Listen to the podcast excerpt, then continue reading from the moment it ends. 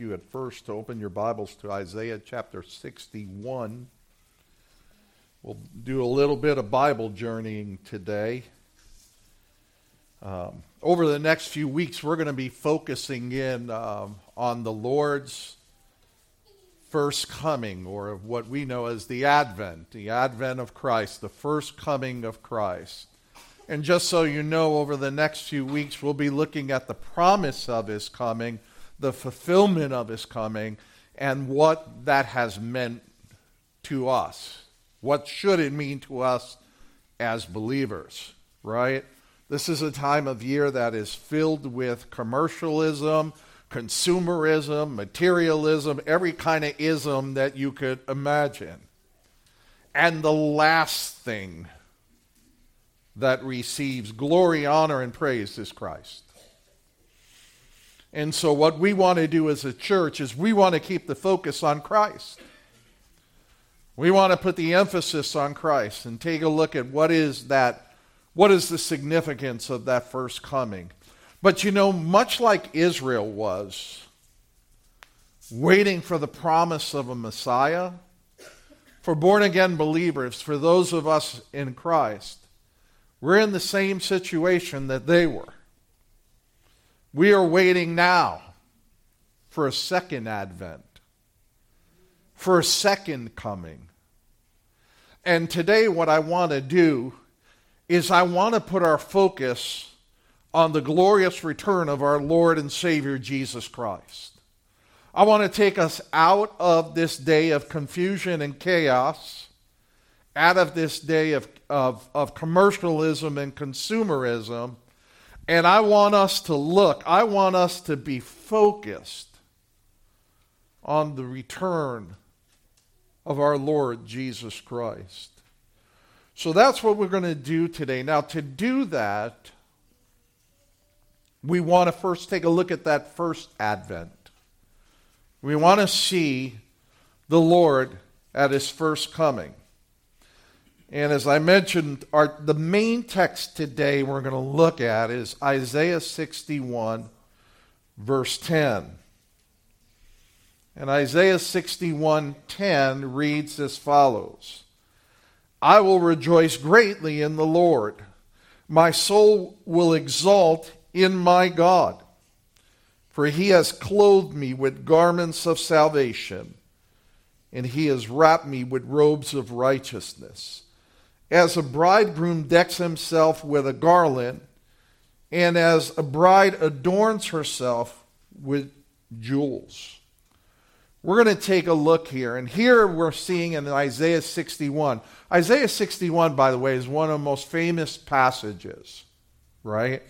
If you're familiar with the gospel, you know that it was Jesus who, when he went to his hometown of Nazareth, and he went into the synagogue, he was handed the scroll to read and to make commentary. Well, our Lord read Isaiah 61. If you turn in your Bibles to Luke chapter 4, you'll see this very clearly. Luke chapter 4, beginning with verse 17. And Luke says this and the book of the prophet Isaiah was handed to him, him being Jesus. And he opened the book and found the place where it was written The Spirit of the Lord is upon me, because he anointed me to bring good news to the poor. He has sent me to proclaim release to the captives and recovery of the sight of the blind, to set free those who are oppressed, to proclaim the favorable year of the Lord. And he closed the book and gave it back to the attendant and sat down, and the eyes of all in the synagogue were fixed upon him. And he began to say to them, Today this scripture has been fulfilled in your midst. Our Lord Jesus Christ declared himself right there in Nazareth that Isaiah 61 speaks of him. Now go back to Isaiah 61. Look at Isaiah 61, verse uh, 1. The Spirit of the Lord God is upon me, because, he has, uh, because the Lord has anointed me to bring good news to the afflicted. And he sent me to bind up the brokenhearted, to proclaim liberty to the captives and freedom to the prisoners. You can see right here that the, the prophet Isaiah, some 700 years before the birth of Christ, had wrote of Christ and his first coming. And what was Christ to do at that first coming? Number one, the Spirit of God was going to be upon him. He was going to act in the power and in the might of God. Number two, he was anointed, he was commissioned by the Spirit of God. And what was he commissioned to do? He was commissioned to bring good news to the afflicted, to bring the gospel to those that are under the bondage of sin. That's why Christ came, did he not? He came to say there was a release. He, was, he, he came to say there's a freedom. You can be free from sin. He goes on, He sent me to bind up the brokenhearted to proclaim liberty to the captives. We sang that great hymn by Charles Wesley. And can it be? And in the third stanza, what does Wesley say? Long my imprisoned spirit lay fast bound in sin in night, nature's night. Thine eye diffused the quickening ray. I rose the dungeon flame with light. My chains fell off. My heart was free. I rose, went forth, and followed thee. At the proclamation of the gospel, all that are bound in sin, upon receiving the word by faith, what happens? The chains fall off. The dungeon flames with light. The dungeon door swings open, and the captive is now free. How does that happen? From Christ proclaiming the good news of the glorious gospel. Jesus not only proclaimed the release of captives, but he gave spiritual sight back to the eyes of those that were blind. Spiritual sight. You know, one of my favorite things is whenever I'm, I'm talking to some of you or meeting with some of you, one of my favorite things is when the, the conversation always goes towards Scripture. And we talk about the things of God. And hardly a week goes by where I'm not speaking to one of you about a spiritual thing. Well, how does that occur? Because God gave sight to the blind. When I was lost in my trespasses and sin, I was blind. All I could do was sin. All I saw was sin. All I thought about was sin. But when Christ came and released the shackles and he released the handcuffs and I was set free, he opened my eyes. And what did he open my eyes? He opened my eyes to the glory and the truth of God. You know, I, I, I always have this deep abiding concern. You know, we, we, we live in such troubled times. And because of 24 hour news and social media and YouTube and everything else, right? It just seems, this is my opinion, you don't have to agree, but it just seems that there is an overwhelming bombardment of negative things rather than positive things. And you know, that does something to your disposition if you allow it. When you're taking in negativity, negativity, negativity, you tend to get a little bit skewed, don't you? It, it, it, it kind of weighs on you.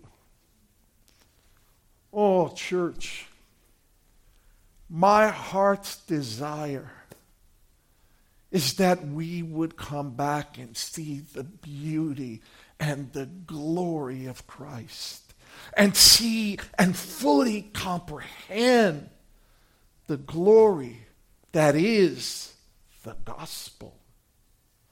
The gospel is not merely having a right theology, that's just part of the gospel.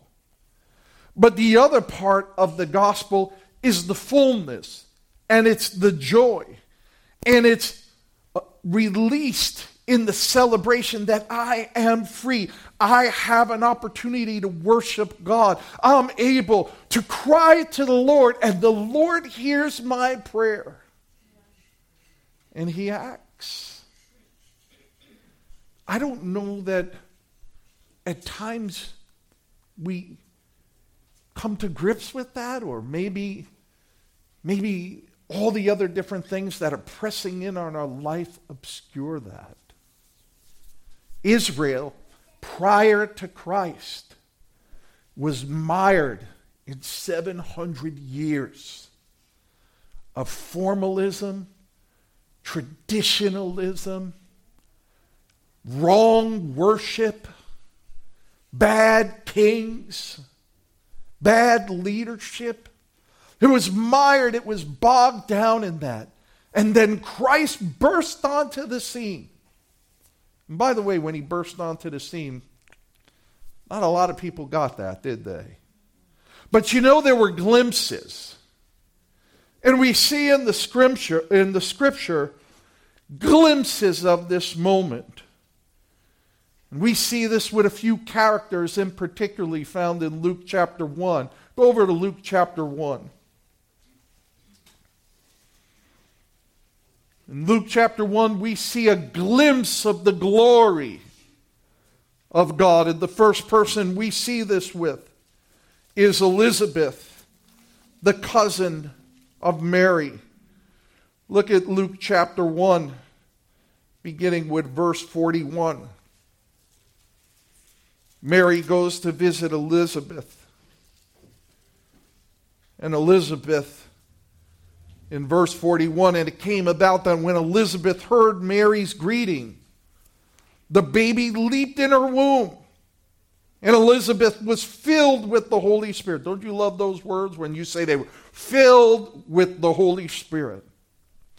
And she cried out with a loud voice and said, Blessed among women are you, and blessed is the fruit of, of your womb and how as it happened to me that the mother of my Lord should come to me. Elizabeth was pregnant with John the Baptist. She was Mary's cousin. And when Mary went to visit her, look what happens. She gets a glimpse. How is it, verse 42, she cries out, how is it that you, the mother of my Lord, of my Lord, should come to me. Elizabeth had a glimpse. And it was manifested even with the leaping of the baby. Imagine John the Baptist, that preacher of, of righteousness, even as a, as, as, as, as a, a, a baby forming in the womb, upon hearing the words of Mary, she leaps for joy inside. There was a glimpse we see another glimpse found in Luke chapter uh, 1 in Mary. In verses 46 and 47, what we know as the Magnificat. And Mary said, My soul exalts the Lord, and my spirit rejoice in God, my Savior. She knew. My soul exalts in the Lord. My soul rejoices. Notice this in the God that is going to save her. Mary rejoices. Oh, we see this in Luke chapter 2 with the shepherds. Turn over to Luke chapter 2. We know the story, right? It's it's made famous all the time. The shepherds, you know, the, the, the, the, angel, the heavenly hosts appear to the shepherd as they're keeping watch over their flock at night. Can you imagine that scene? Can you imagine how many nights those shepherds were out on that plain and nothing happened? But maybe a wolf came by or a bear came by or, you know, probably, you know, just hearing the sheep make noises that sheep make. And on that night, the heavenly host appear, right? and they say, Glory to God in the highest. And it says that the shepherds were what? They were, the King James says, the shepherds were sore afraid. They were terrified. And you and I would be equally as terrified if that happened to us.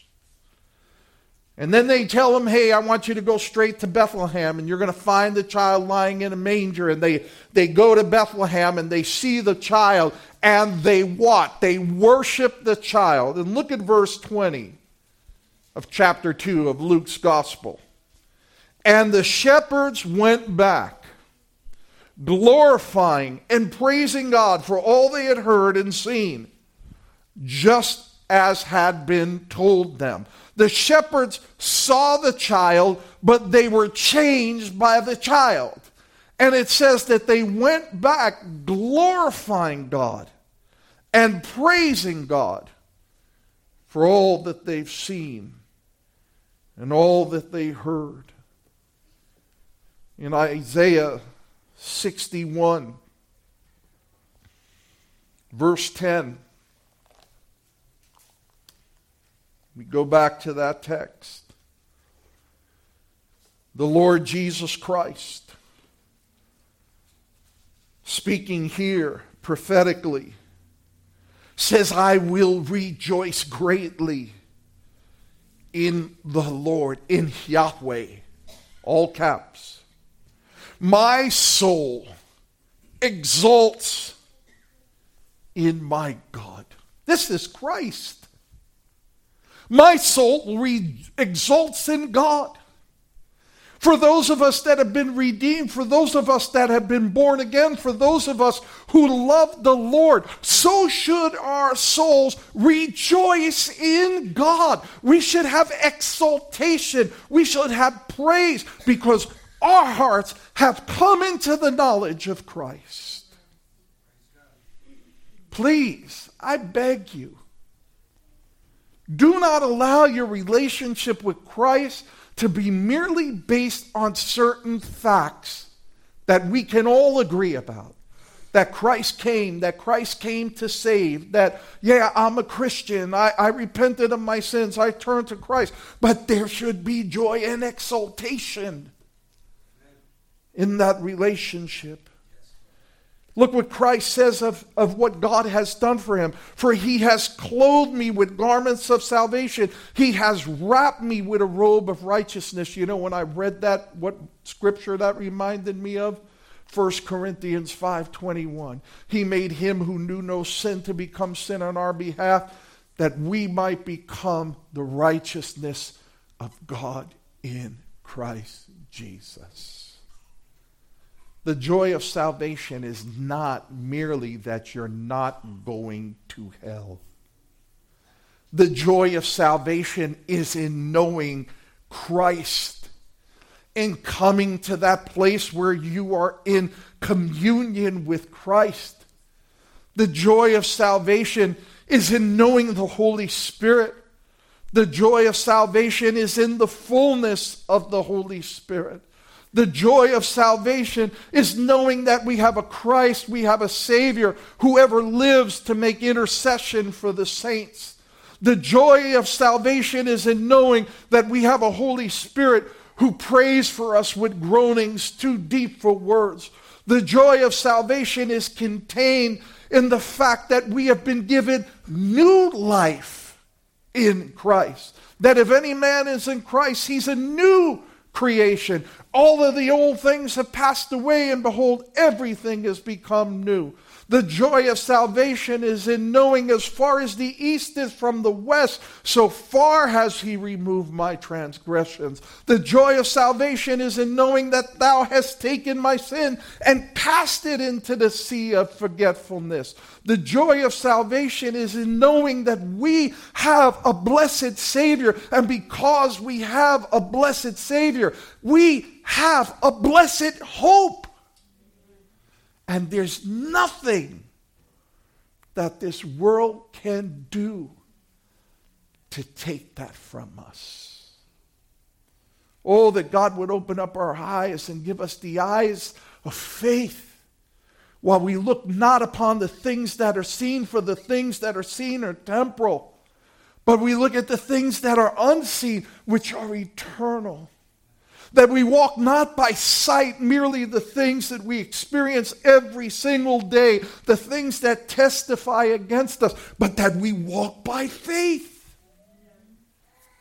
And we trust our Lord and Savior who always causes us to triumph in Christ Jesus, who causes all things to work together for good for those who love the Lord and who are called according to his purpose. And let me share something. Some of those things that he causes us, right, to work for good on the exterior in the natural context of the world can look awfully negative and they could look very trying.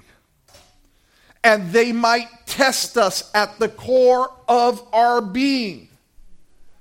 And it may occur that as we pass through this trial or we pass through this testing, that our knees get weak, our hands shake. It may be that the only prayer that we're able to utter is, God, help me, please. I can't do it. Please help me, God. But we have that confidence, knowing that He will work it for good to those who love the Lord and who are called according to his purpose and something about Romans 8:26 there he works it for his good for us which is much better than our good and our desire. What a glorious Savior we have in Jesus Christ. What a glorious salvation that we have in Jesus Christ. What a glorious privilege it is to know the Lord. What a glorious truth that our God holds the future. And what a glorious truth that if we were to pass away on this very day, that if we are in Christ, we have a certainty of a hope, a certainty of our hope. You know, one of the greatest things about being a Christian, about being a believer in Jesus Christ, is this the Word of God. It is the greatest thing. If we did not have the Word of God, we would have no anchor. We would have no place to to go to, to be reaffirmed, to be comforted. We would have no place to go to, to cling to that truth. And because God has given every believer the Holy Spirit to dwell within him, we now have the ability that thy word I hide in my heart. I hide it in my heart that I might not sin against thee. And so, consequently, it has been the Word of God for centuries and millenniums that have held other believers firm in Christ. I started out by saying we live in a day and we, we're living in a time when it appears there's so much distraction, there's so much chaos. We fret, our spirits are vexed over how rapidly we see the enemy advancing, advancing, advancing. It seems at times that there are no checkpoints in place to the moral bankruptcy and the moral degeneracy of our society. But I submit to you today there is. And I submit to you, Christian, that we have a glorious truth and a glorious hope and a glorious Savior. And before we, as we looked at the Lord's first advent, and now as we move into the second advent of the Lord, the second coming of the Lord, it's my heart and it's my intention that God would now translate us to see the glorious hope, to see the glorious truth, to anchor ourselves and say, Oh my goodness what awaits us in Christ. Turn in your Bible to Revelation chapter 5. This is the passage we use for our scripture reading. We talk about glimpses. The Word of God gives us glimpses of that future glory. Revelation 5, beginning with verse 6. And I saw between the throne with the four living creatures and the elders a lamb standing as if slain, having seven horns and seven eyes, which are the seven spirits of God sent out into all the earth. And he came and he took it out of the right hand of him who sat on the throne. And when he had taken the book, the four living creatures and the twenty four elders fell down before the Lamb, having each one a harp and golden bowls full of incense, which are the prayers of the saints. And they sang a new song, saying, Worthy art thou to take the book, to break its seals. For thou wast slain, and thou didst purchase for, uh, for God with thy blood men from every tribe and tongue and people and nation. And thou hast made them to be a kingdom and priests to our God. They will reign upon the earth. And I looked, and I heard the voice of many angels around the throne, and the living creatures and the elders. And the number of them was myriads upon myriads and thousands upon thousands, saying with a loud voice, Worthy is the Lamb that was slain to receive power and riches and wisdom and might and honor and glory and blessing. In every created thing which is in heaven and on the earth and under the earth and on the sea and all the things in them, I heard saying, To him who sits on the throne and to the Lamb be blessing and honor and glory and dominion forever and ever. And the four living creatures kept saying, Amen. And the elders found out the elders fell down and worshiped him. What a great, I think Jason captured it greatly when he prayed. He said, What a great portrait we have here of our eternal glorifying Christ. Here is a glimpse of the glory of Christ. And the glory of Christ should be our stay, it should be our rock, it should be our anchor. Look at verses 5 and 6. Notice how Christ is portrayed. He's portrayed in verse 6 as a lamb if slain, recalling vividly Christ's first coming when Jesus came and died for the penalty of sin. At his first coming, God in the form of man, tempted, tried, tested in all ways that we are yet without sin, in humiliation, he allowed himself to be accused. He allowed himself to be convicted. He allowed himself to be crucified and cursed, but no more. Here we see in Revelation chapter 5, he is now exalted. And he is ruling and reigning. Where? In glory. He's ruling and reigning in glory, right? Look at the second part there. He is seven horns and seven eyes. Christ was filled with the Spirit of God and with the power of God. He was filled. And notice who's with him there. You have four living creatures, you have 24 elders, which is the church. The church being raptured is already there, and they're there, and we're worshiping, and we're all seeing this glory, and we're seeing Christ take the title deed of the earth. If you go back in chapter 5 of Revelation 5,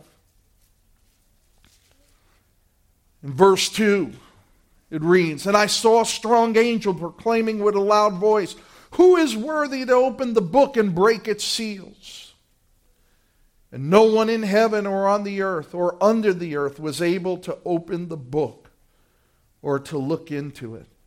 And I began to weep greatly because no one was found worthy to open the book or to look into it.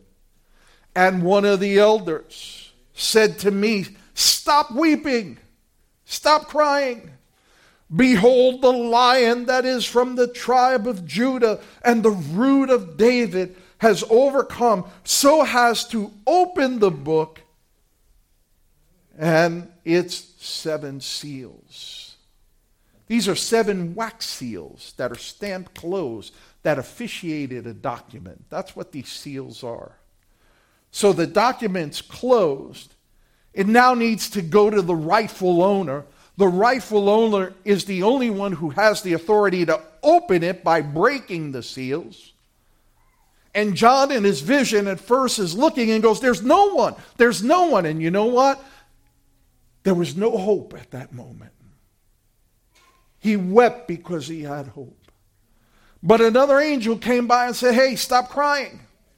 The lion of Judah is worthy to break the seal. And so the lamb, as if slain, comes, breaks the seal, takes the title deed of the earth and is now the rightful owner of the earth. This is the future inheritance. This is the future hope for every believer. Why? Because we will rule and reign with Christ.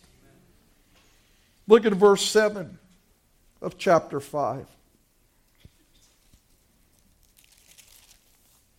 And he came and he took it out of the hand of him who sat on the throne. And here we see the glorified, sovereign, holy, magnificent Christ, clothed in beauty and splendor. Only Jesus Christ has that rightful authority. Only Jesus Christ. Jesus made that statement. He goes, You know, you don't that the Father has not even going to judge people. He's deferred all judgment unto Jesus Christ. Deferred it to me. He is the rightful ruler. What does that say? That when you are in Christ, when you are in Christ, you are with the rightful ruler of all things, which is why we beg be made right to Christ. Listen, if you're not made right to Christ, you too will face that rightful judge. You too will face that ruler. But you will face him alone in your own sin, in your own works, which the scriptures say are, are filthy rags before God. But this lamb who was uh, slain extends to you. Come to Christ. Be reconciled unto God. Repent and turn away from your sins and be made right. Listen, we are Christians not because there is any innate virtue in us. And we are Christians not because we're smarter than the rest of the world. And we are Christians not because we do more moral deeds than the rest of the world. We are Christians because we were sinners, and we were sinners who repented and cried out to God and said, God, save me lest I die. In there, there is no glory for us. There's only glory for God. And on that great day, when we stand there with the rightful judge, the rightful owner of all time, guess what? We're not going to have to stand there with fear and trepidation. But rather, we can stand there with confidence. As Job said, that I know that my Redeemer liveth, and that he should stand on that day. Look at verses 8 and 9. And when he had taken the book, the four living creatures and the 24 elders found out, fell down before the Lamb, having each one harp and a golden bowl full of incense, which are the prayers of the saints. And they sang a new song, saying, Worthy art thou to take the book, to break its seals, for thou wast slain and did, didst purchase for God with thy blood men and from every tribe and tongue and people and nation, and thou hast made them to be a kingdom and priests to our God, and they will reign upon the earth. Oh, you know how much I love where it says they sang a new song.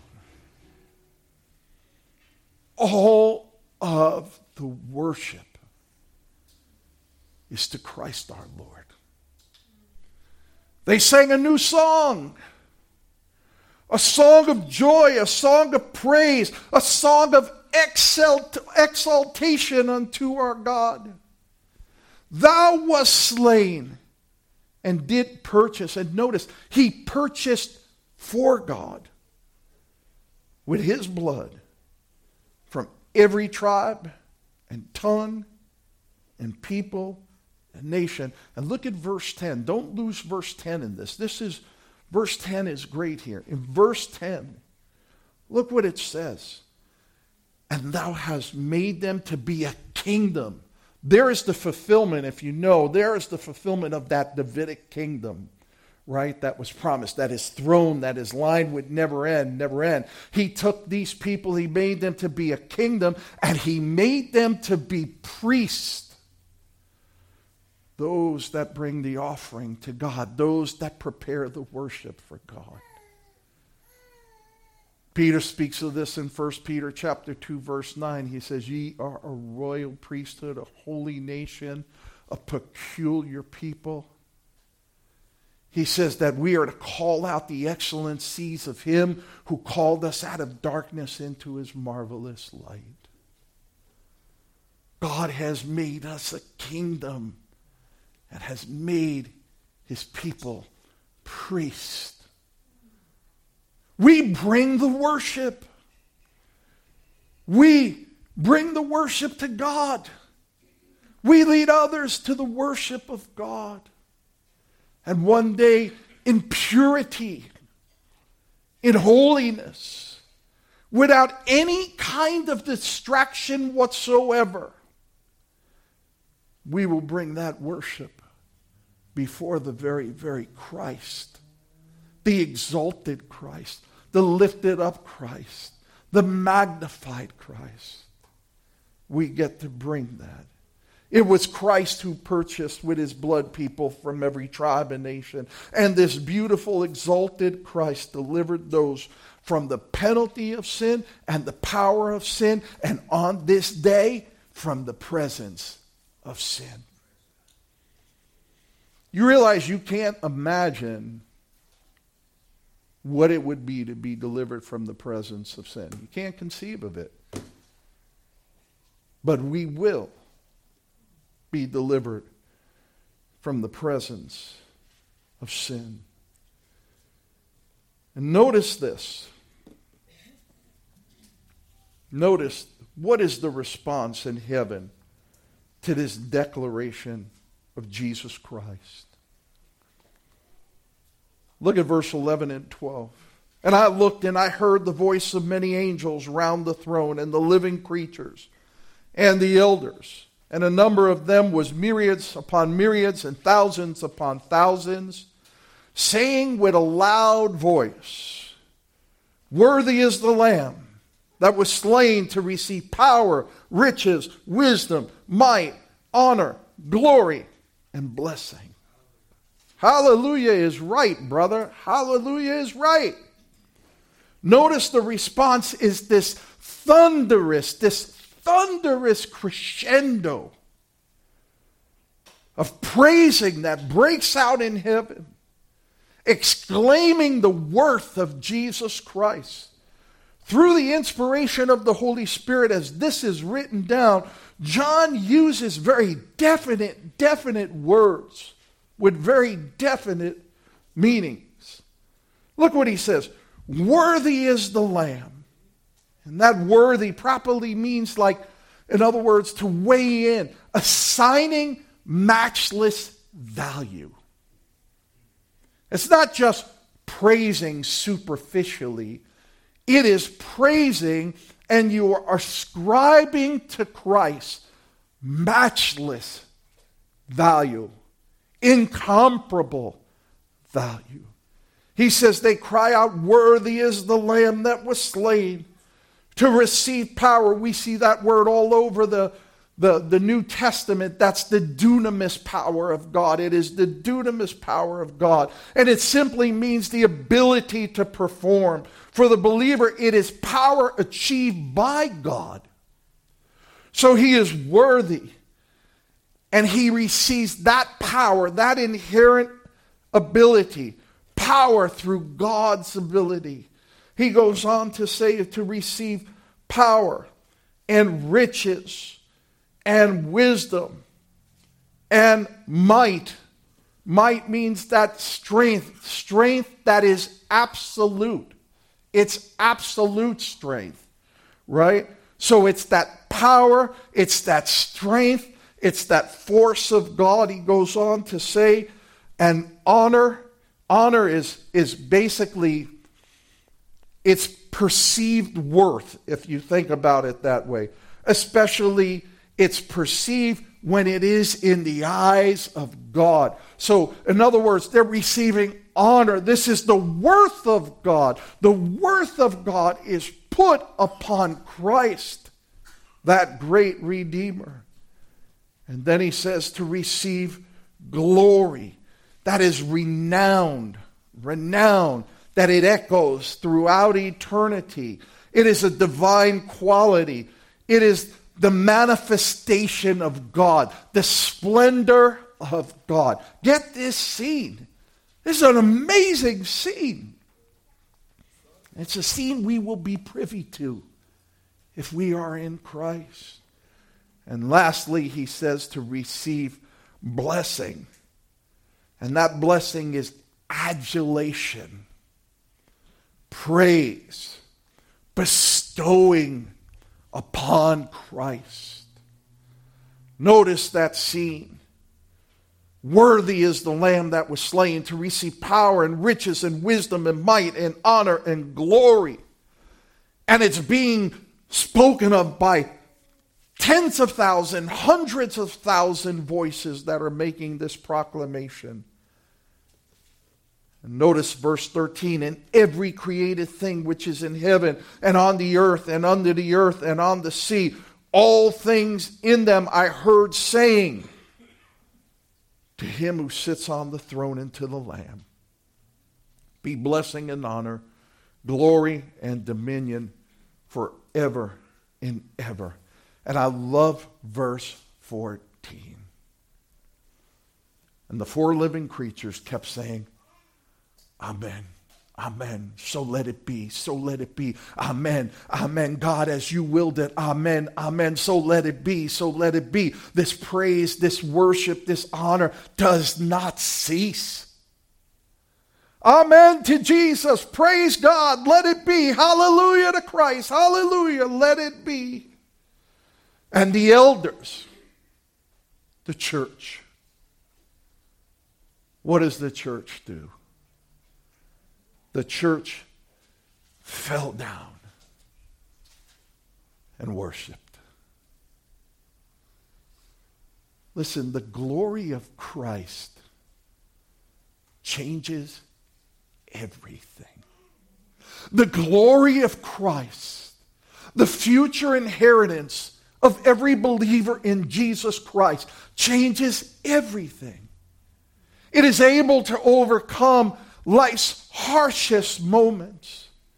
It is able to overcome death. It is able to overcome discouragement. It is able to overcome depression. It is able to overcome bankruptcy. The glory of Christ is the game changer. And the glory of Christ is for all who put their faith and trust in Christ. I started by saying we have a certainty of hope. You know, we sometimes think as we look at the signs of the times that the church is desolated, the church is forsaken. Survey after survey just produces more pessimistic garbage about the church. But we are not forsaken. Believer, you are not forsaken. No matter what you are passing through, you are not forsaken. If you are in Christ, you have the certainty of that hope and that realization and that appreciation for the glory of Christ can be yours today. You don't have to wait for that great day that we see in Revelation, but it could be yours today. As we humble ourselves in Christ, as we yearn for Christ, as we continue to let ourselves die to this world, as we shake off the mud and the dirt and the, the, just the crud of this world, and we desire to be holy and righteous vessels before God. As we pursue Him, as we follow after Him, as we hunger and thirst for righteousness, more and more of the glimpses of the glory of God become ours. And we follow hard after Christ. History is full of all those who lost everything for the kingdom of God, but stood firm for Christ, did not reject him did not turn away, did not go for the spoils of this world more than for the glory of Christ. If you ask what's the most important thing about any church, is that the glory of Christ would be upon that church and upon the brothers and sisters in that church. The writer of Hebrews, he tells us to persevere. He tells us to hold. He tells us to remain fast. In Hebrews 12, 1 and 2, he says this Therefore, since we have so great a cloud of witnesses surrounding us, let us also lay aside every encumbrance and the sin which so easily entangles us, and let us run with endurance the race that is set before us, fixing our eyes on Jesus, the author and finisher of our faith who for the joy set before him endured the cross, despising the shame, and is sat down on the right hand of the Father. We need to endure. We need to, hold. We need to, to fix our eyes on the glory of Christ. We need to see what our inheritance is as a Christian, and we need by faith to cling to that and not allow ourselves to be moved. We need to sing. In Psalm 24, verses 7 and 8, oh, the psalmist says this Lift up your heads, O gates, and be lifted up, O ancient doors, that the King of glory may come in. Who is this King of glory? The Lord strong and mighty, the Lord mighty in battle. You know, the prophets testified of a time of great restoration and revival and renewal. And while they looked toward the future, they saw it dimly. They saw it dimly. But they encouraged themselves in the Lord. And it was the Lord that enabled them to endure. None of them were popular. None of them were popular. They all emerged at times of, of great difficulty in Israel. They spoke not during Israel's peak of its relationship with God or the height of their spirituality, but they spoke at the worst times in Israel's existence, in times of decline and apostasy. Now we, the church, sit on the verge of the Lord's second Advent. We sit on the verge of the Lord's second coming. Now we can hold. Now we can place our eyes on that future glory. Now we, through the Holy Spirit, can come into that place and get glimpses through the Holy Scripture of the glory of Christ.